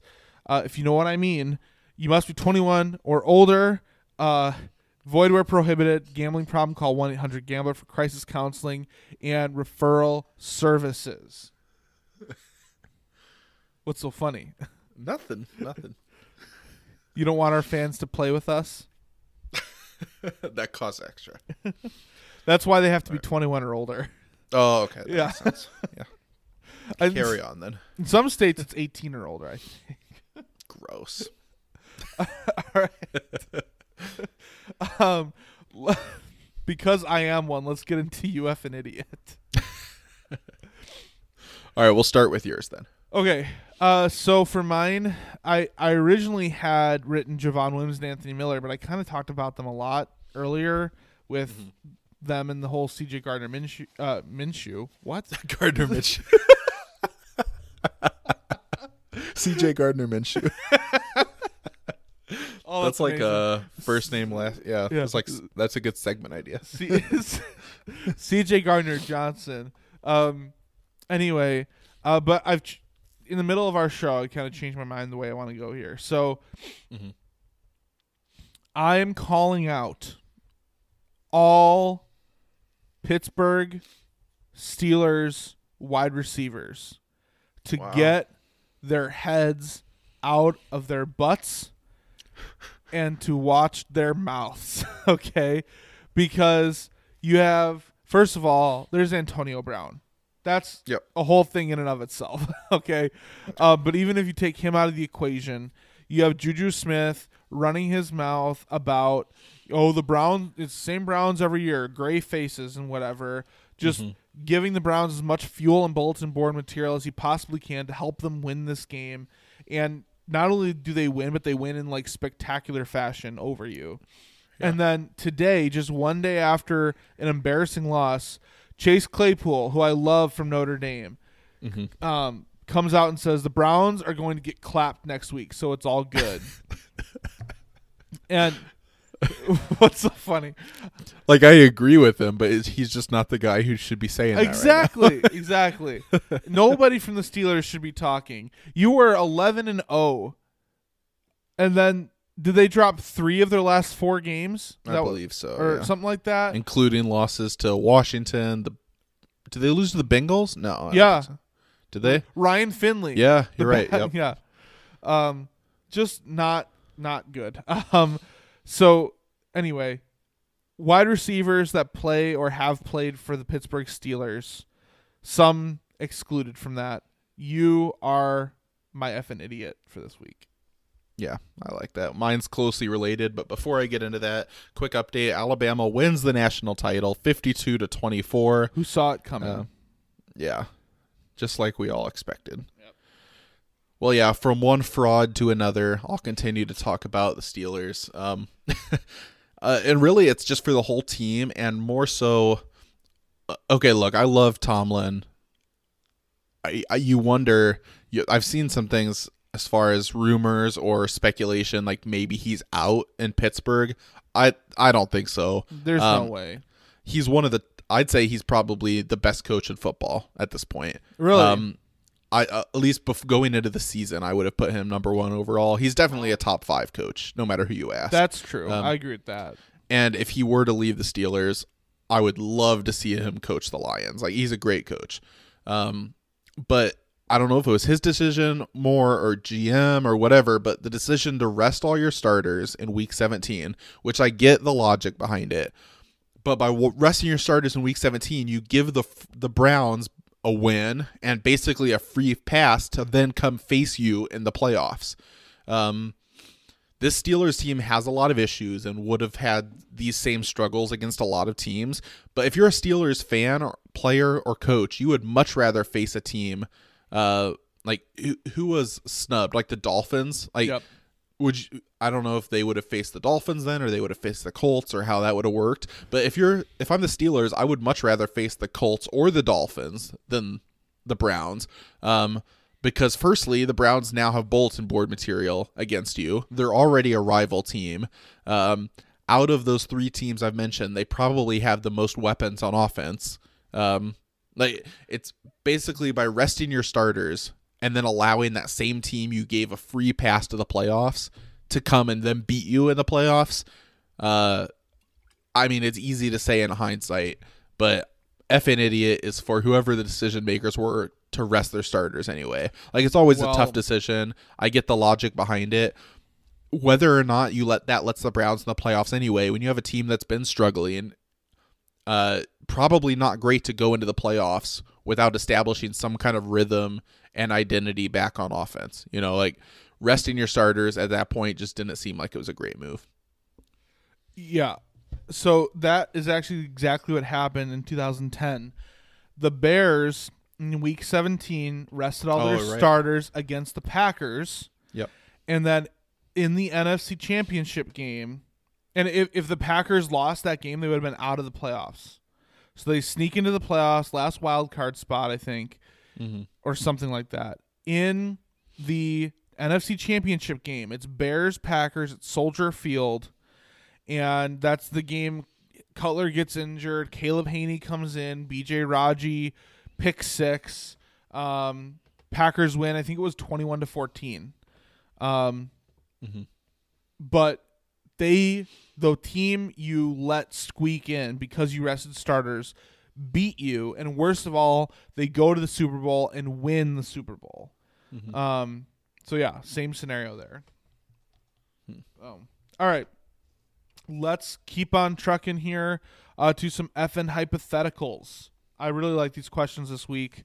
Um, I've actually heard this. This was something people were discussing um, on a Bulls broadcast. Um, so I, I really liked it and wanted to bring it to our show. What is the best sound in sports? So on the Bulls broadcast, Stacey King, the color analyst, was talking about how as a kid he loved the sound of the chains of a, of a park basketball hoop. When you'd make a switch to the basket, the little metal clink that the chains would sound, sound. So, what do you, what what you thinking? What's the best sound in sports? I mean, the stereotypical first one I thought of is the crack of the bat because that's Yeah. even an expression that's used. Pop of um, the when mitt. it, yeah. when it comes to like baseball's right around the corner. Um, I don't know. I really like the sound of ice skates. Like when you're, especially when you're there in person. Mm. Yeah. Like for basketball, the shoes squeaking is not a great sound, Yeah. but for hockey, hearing the skates is a cool sound. Yep. Uh, so that's another one I thought of. I do like the chain link basketball one. That's a good idea. I think it- just a swish in general is a great yeah, sound. where it, the one you hit it just right, where it sounds like you like ripped the net. Yeah, yeah, Yeah, yeah, those are good ones. Probably the best sound though is the sound of uh, Aaron Rodgers' collarbone shattering when Yep. he's sacked. Yeah, that's a good one too. Yep. Or the sound What about you? David Bakhtiari grabbing his ACL, his, Yep, his leg. Yeah. All Um, classic sports. yeah. yeah. Uh, no, for me, um, you know, maybe it's just because sports are often played like by uh, regular people in warm weather. But I Yeah. thought of I thought of baseball, uh, the crack of the bat. Honestly, baseball is very sensory for me. Like when I think of baseball, Mm, mhm. I think not only of sounds I hear, but smells and things that I taste at baseball games. So Sunflower seeds. yeah, peanuts. Yeah. yeah, hot dog, you know, a be- a cheap beer, like all that stuff. Um the and for the cu- for the Cubs when I'm at Wrigley, like the the smell of like or like the feel of like the the breeze coming off Lake Michigan, you know, stuff like that. Those plastic seats or bleachers or whatever you sit in. oh yeah. yeah. Yeah. Um, so I thought of that, but one that I think is honestly really hard to compete with, that I think is just a really good one, is when the ball when a golf ball drops to the bottom of the cup. The plink. Yep. Like the, Yep, yeah, that's a good one. that's a really good one. The That's whole process one. of when you hit the when you hit it with your putter, and then there's that pause where there's no sound because it's rolling on the grass, and then it drops in the. Uh-huh. it kind of rattles. Yep. Plink, plink, plink. Yep. Yeah. it's a really good one. Um, it's a good one. So yeah, I like all of those. Uh, I agree with you on ice skates. I like that a lot. Mm-hmm. Um, I really, I think the swish of a basketball net is a really great sound. Yep. Um, and yeah, for baseball season, man, honestly, the crack of the bat is a cool sound. The sound of the the pop of the mitt when you watch players like warm, like pitchers and catchers warm up at spring training, and you Mm. just hear the the pop of the mitt, you're like, yes, Yeah. We're like that. We're almost there, you know. I agree with you. Baseball is by far the most sensory one as far as associations with Yeah. the sport. And a lot of my answers too change on like whether you're playing the sport or at the game. Like with baseball, like yeah, hearing the crack of the bat is awesome, but nothing's better than hearing the crack of the bat when you hit it and you Oh, know yeah. it's a, and you know it's gone. Like What? that's amazing. And then uh like with the basketball net, like the swish where it just yeah, you like snap the net as it goes down. Like it's cool if you're watching a game or whatever. But if you shoot a shot and you know right away it's in and you Yep. just hear the net snap, like Oh, yeah. amazing. So Yeah. a lot of it changes whether you're playing or watching, you know. And then I would just add to just like in general, like the crowd cheering is Mm-hmm. always a, a great sound from sports too. Um, Oof. Well, that, we won't hear that again for a while. yeah, the pumped in sound, fake sound effects. I don't like that one as much, but the one that the one that I don't like is the sound of the double doink. Mm, yeah, I think most other NFL fans find that funny. it is fun. it is. Uh, it's objectively funny. Yeah, yeah, right. I it's iconic too. dude, I'm waiting for the Browns to get ousted from the playoffs from by Cody Parkey. Like I really hope that the game against the Chiefs is super close and that the Browns lose because of Cody Parkey doinking it. Just imagine, yeah, last kick, like a walk off kick, one play left in the game, off the upright. Twitter would explode. that Oh, or that or even if it meant even if it meant the Browns making the Super Bowl and Just for that to happen in the Super Bowl. yeah, it'd be amazing. um, Well, I do. I mean, this. I don't think the Browns are going to win the Super Bowl. So at some point, they're going to lose. Yeah. Uh, so I just hope it's in the most spectacular And Cody painful Parkey's way involved, possible. yeah. Right. all right. Oh, Um, the next question is, and this could be this will be really interesting. Where should Deshaun Watson go? So, for anyone that doesn't know, there's a lot of speculation that Deshaun Watson is upset with the te- Houston Texans, the direction they decided to go with GM, and um, they said they wanted his input. They took his input, and then they shoved it where the sun don't shine, and they hired someone else anyway, uh, which is a great way to piss off your franchise quarterback, possibly one of the t- most talented quarterbacks in the NFL, um, or not possible, definitely one of the most talented in the NFL. right. Um, so now, Possibly one of the best, but definitely one of the most talented. yeah. So now there's talk that he wants out. Um, who should he be traded to? He has a no trade clause, so he can say no to any team. The one I've heard that's really interesting to me, just because you don't think of it as one that needs a quarterback as much as the Dolphins. I've seen a lot of potential That's the most likely Packages. one at this point. yeah, at this point it's the most likely, and it's where they move to uh to Houston along with picks and cap or however that works. Um, which that's interesting. Like you, whenever you think of a free market or a free agent quarterback, you usually don't think of him being swapped for another quarterback. Yeah. Uh, so that would be interesting. Another thing I'll say is, as we're coming through hypotheticals, at least me personally, I don't have a great understanding of cap situations for a lot of these Me either. teams. Like I know a lot of people talk about him to the Bears, but as far as I know, the Bears don't have a lot of extra money. Here's Um, what I know about the cap. The cap is a thing, but basically any um, any contract that you give players that are that go against your cap, you can technically restructure it mm-hmm. and take away however much money you want from their cap and make it as a quote unquote signing bonus or a bonus for that year or whatever. And then it's not go then it doesn't go against your cap. So basically the cap exists but it doesn't really limit anybody necessarily. It's almost more something just you have to leave it up to the team to make it work at Yeah. some point. But it doesn't. Yeah, I mean, you'll hear a lot of guys talk about, well, they can't do this because of the cap, or even like, yeah, the Eagles. It's gonna be hard for them to trade Wentz because of his cap hit and all that. Like, there's times when it's uh, definitely a factor. But like you oh said, I no don't know. it is a factor but, I but don't know. it that doesn't have to be, stops it I from- think. Yeah, that's a good point. um So I mean, then the Bears would be an interesting option. Um, here's my thoughts. He's not going to go to the Bears because he No, tweeted, he won't. he tweeted about in the summer about how the Bears are a racist organization who inten- Yep. because he's black chose not to interview him, which isn't true because Pat Mahomes is half black and they interviewed Pat Mahomes. But that's a perception he clearly has, and when Yes. he has the the no trade clause, it's up to him. Plus, that is a perception that others have stated before. So Yes. yeah, like and you George said, Halas had some racist things happen during his time as Bears coach.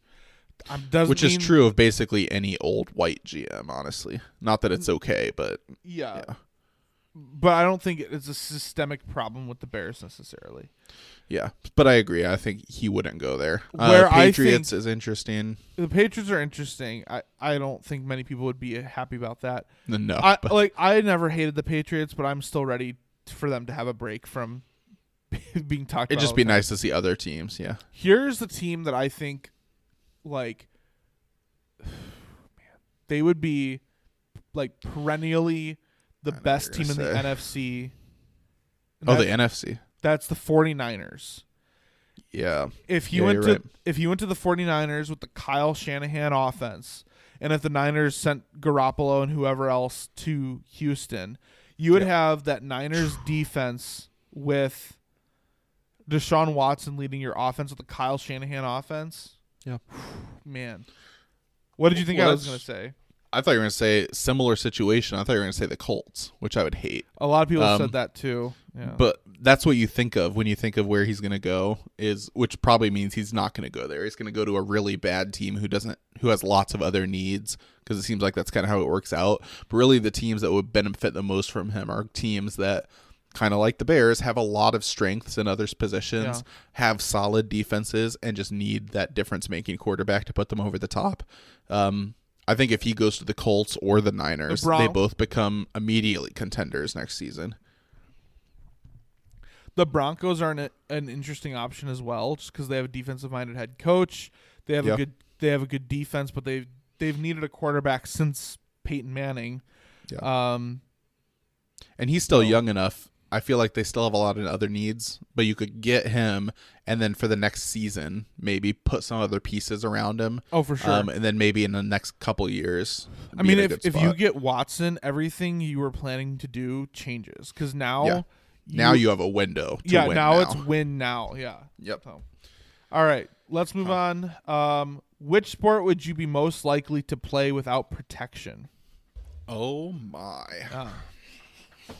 Without protection, So this is tough because like it is. Are we talking pro sports? Like, am I a professional athlete playing without protection, or am I just like playing like with my peers? let's just say like you're in a league of people your age that are like the same as you, just to make it realistic. And also, are they using all the gear and protection or no? Presumably, they're they're wearing protection, but you're So not. then definitely not hockey. or football. Like, Really, I mean basketball. What do you wear anyway? I don't think they do. I mean, you couldn't have a mouthpiece. Headband. okay.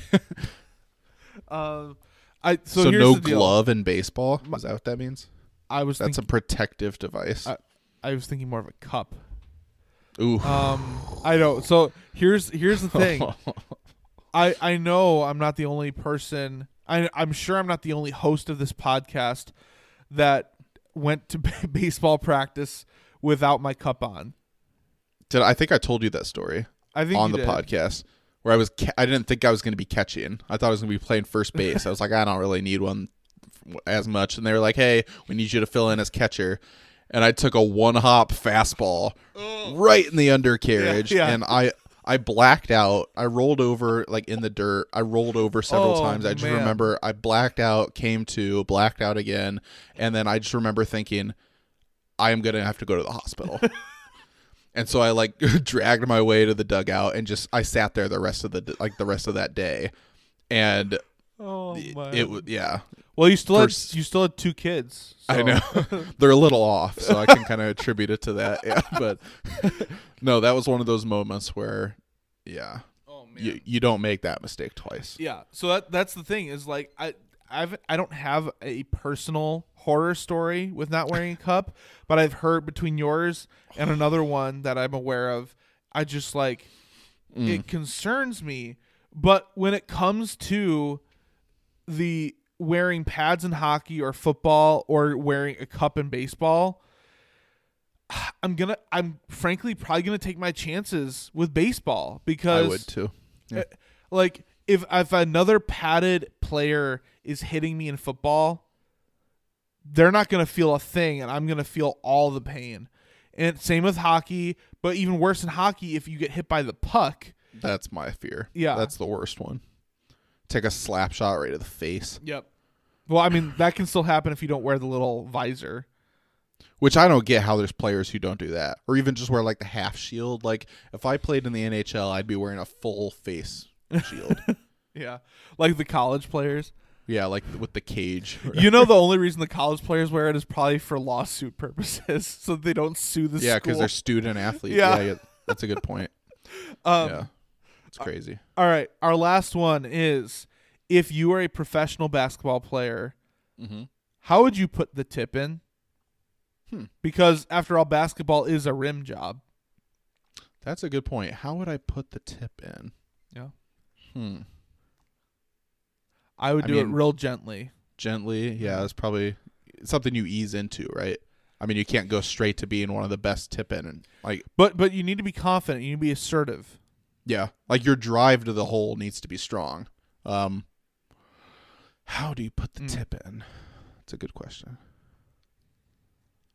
Huh. Something to think about. Yeah, definitely. Um, some people may prefer to tip it in off the backboard. Hmm. Um, start in the backboard and Work the angles a little differently. yeah, yep. Yeah, that's true. Um, So, uh, that that's always an option. Um, Well, even like we watched the 30 for 30, The Last Dance, like Rodman was an expert at putting the tip in. Like Yeah. he always knew where his balls were going and like Yep. nobody was better at putting the tip in than Rodman Yep. was. So, Some and there's there are some people who like to get other teammates involved with putting the Mm. tip in, uh, and getting it into the into the hole. So nothing wrong with that. Yeah. Yeah. So sometimes you could have two, three, heck, maybe even four teammates all Whoa. put their tip in uh, to the basket. So Wow. Yeah. That's teamwork. that is teamwork. So, and listeners, there, there's I- I don't even know if there's a double meaning to anything we're talking about. I'm just having straight up basketball talk right now. I don't get it. What do you mean? I- We're talking about yeah, like a center in the paint, right? What? Yeah. Yeah. Center. I don't even know her. What does that even mean? I don't know, but it's provocative. It gets the people going. Good question. Yeah. Very yeah. All right. Well, we're at that part of the show where we close things up. Unlike so We're gonna open it up to questions. now. no, no questions. Or- it's time for the silver line. Oh, yeah. There you go.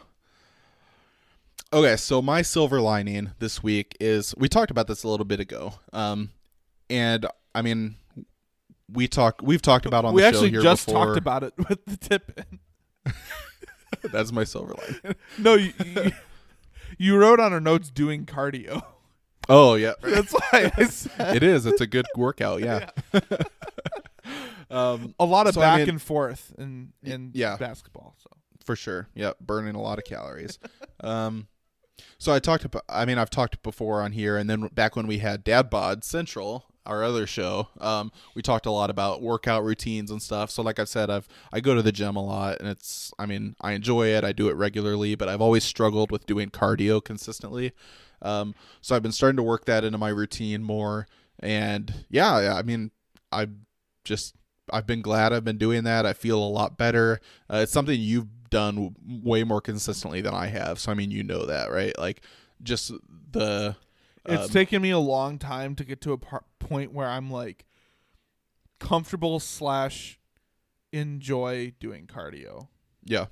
Like once you get and I still have a ways to go before I get in that kind of routine, but like once you get in a routine uh to where you kind of know what your pace is, you can kind of judge your improvement and you you, you don't feel like you're just about to die the whole time, you know. Yep, yep. Um, so that's my trying to kind of get into that spot. Um, so yeah, feel good.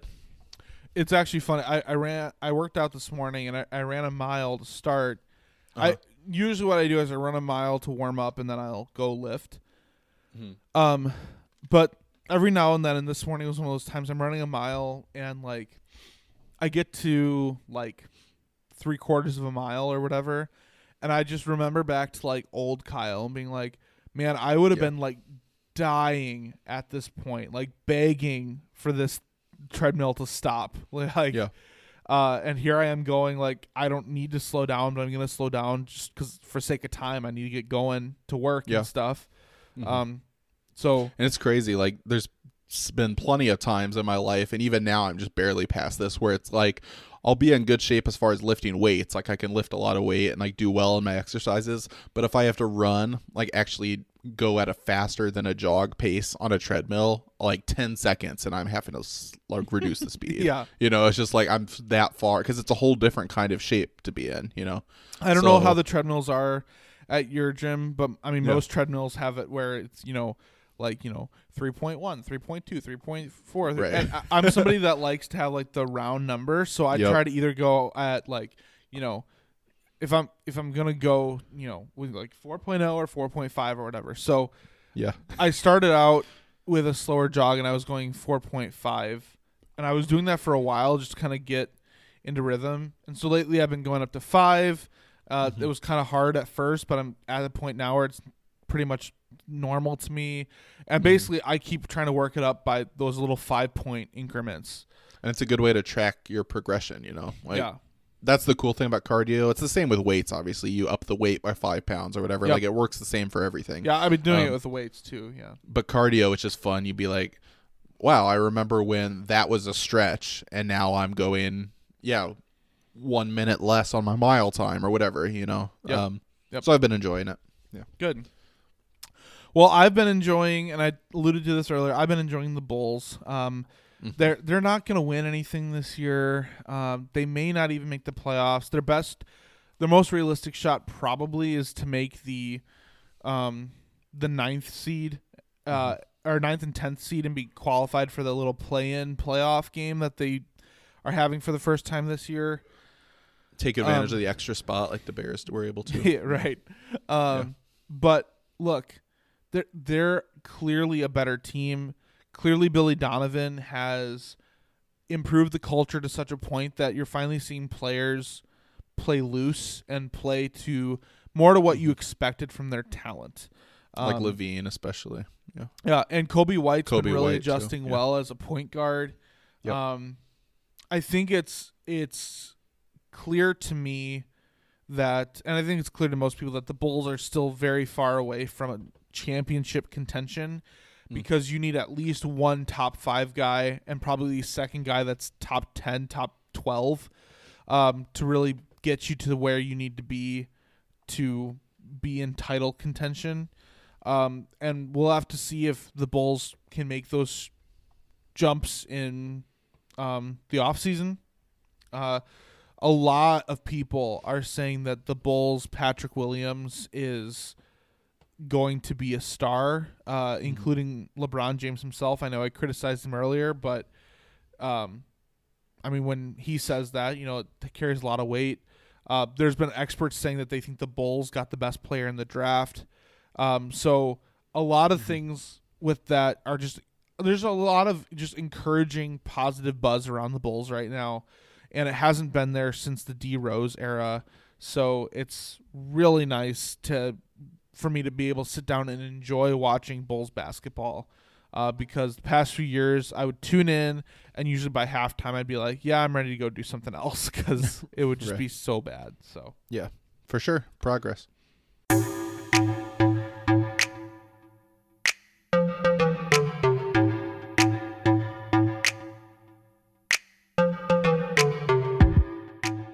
Well, do you want to close this out? For sure. Uh, that's what we're frustrated about today. What about you? Share your frustrations with us or about us at Real FN Podcast on social media or Frustration Nation at shootyourshotsports.com. Go voice your frustrations or and leave us a review. Also follow each of us on Twitter at Michigan Hat and at Furious George 94. If you're frustrated that this episode is over because you want to hear more, be sure to look for new episodes every Tuesday and it's just every Tuesday now, right? We have the Shoot Your Shot Scorecast, but just every Tuesday. Yep. Um, everywhere you can get podcasts, and be sure to subscribe. If you get as frustrated as we do, or you just enjoy hearing us gab, consider supporting the show on Patreon for a monthly subscription or Venmo tip jar for a one time donation. Every little bit helps. Even $1, which is the same amount of Nickelodeon valuable player trophies Mitch Trubisky has. Congratulations makes a big difference for us. We appreciate the support. Now get out there and frustrate the hate.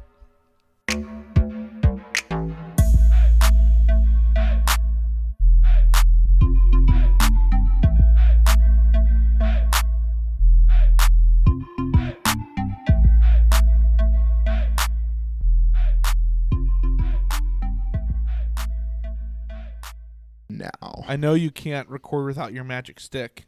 Mm. Get it up here. Flop. Can you? I- should start asking, can you get it up instead of did you get it up? I'm not that old. can you still get it up? There's a pill for that. this episode is brought to you by BlueChew. yeah. now you can just chew it and do it. Yeah, it is a good slogan.